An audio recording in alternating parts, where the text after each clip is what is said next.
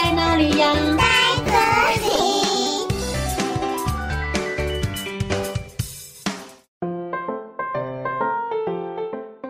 大家好，我是佳佳老师。小朋友，你有看过家人煮汤吗？煮汤用的锅子有些大，有些小，就看我们有多少人要喝，所使用的锅子大小就会不同哦。故事中的小老鼠准备要煮一锅香菇浓汤，这是他第一次煮汤。小老鼠准备了一个小小的锅子，你们觉得小老鼠会成功吗？今天佳佳老师要和你们说的故事叫做《更大更大的锅子》，文字作者廖美千子，图画作者土井香弥。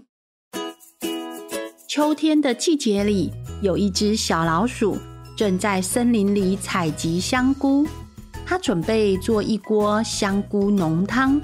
小老鼠说：“哇，这香菇真是新鲜呀！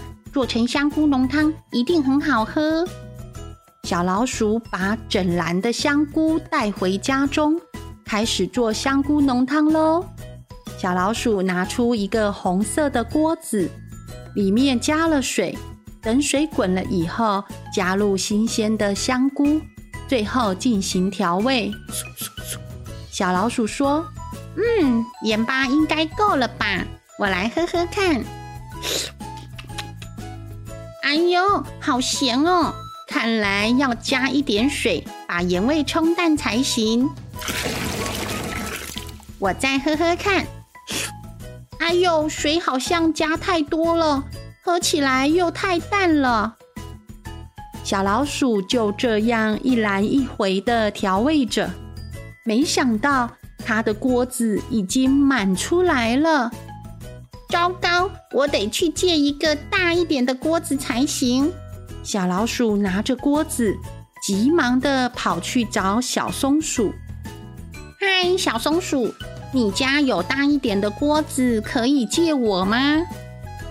小松鼠拿了一个绿色的大锅子，说：“这个可以吗？”小老鼠开心地说：“可以，可以，谢谢你。我今天刚好采了一些新鲜的栗子和核桃，我们一起放到汤里煮吧。”小老鼠和小松鼠把核桃和栗子放进锅中煮，没多久，小松鼠的锅子又满了。看来我们还得去借一个大一点的锅子。于是，小松鼠和小老鼠提着锅子走到小兔子家。他们和小兔子说明要借锅子的原因。小兔子说：“原来是这样啊，没问题。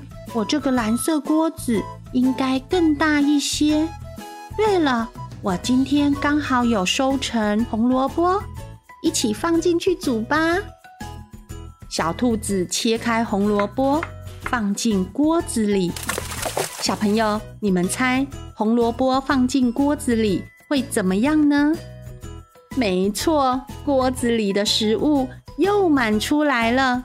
小老鼠说：“看来要再去借大一点的锅子才行啦。”小兔子、小松鼠和小老鼠一起提着锅子到山羊爷爷家去了。小老鼠说：“嗨，山羊爷爷，你好，我们想借一个大一点的锅子。”山羊爷爷说：“好啊，好啊，没问题。这个黄色的锅子是我新买的，真高兴可以派上用场呢。来吧。”煮呀煮，煮呀煮。山羊爷爷说：“今天刚好挤了许多新鲜的羊奶呢，就一起加到汤里吧。”咕噜咕噜咕噜，咕噜咕噜咕噜。山羊爷爷倒了好多的羊奶进去。哎呀，锅子又满出来啦！小老鼠说。看样子要再去借一个大一点的锅子才行呐。山羊爷爷、小兔子、小松鼠和小老鼠一起来到了小熊家。请问小熊在家吗？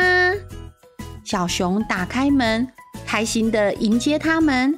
小老鼠和小熊说明他们发生的问题，需要借更大的锅子。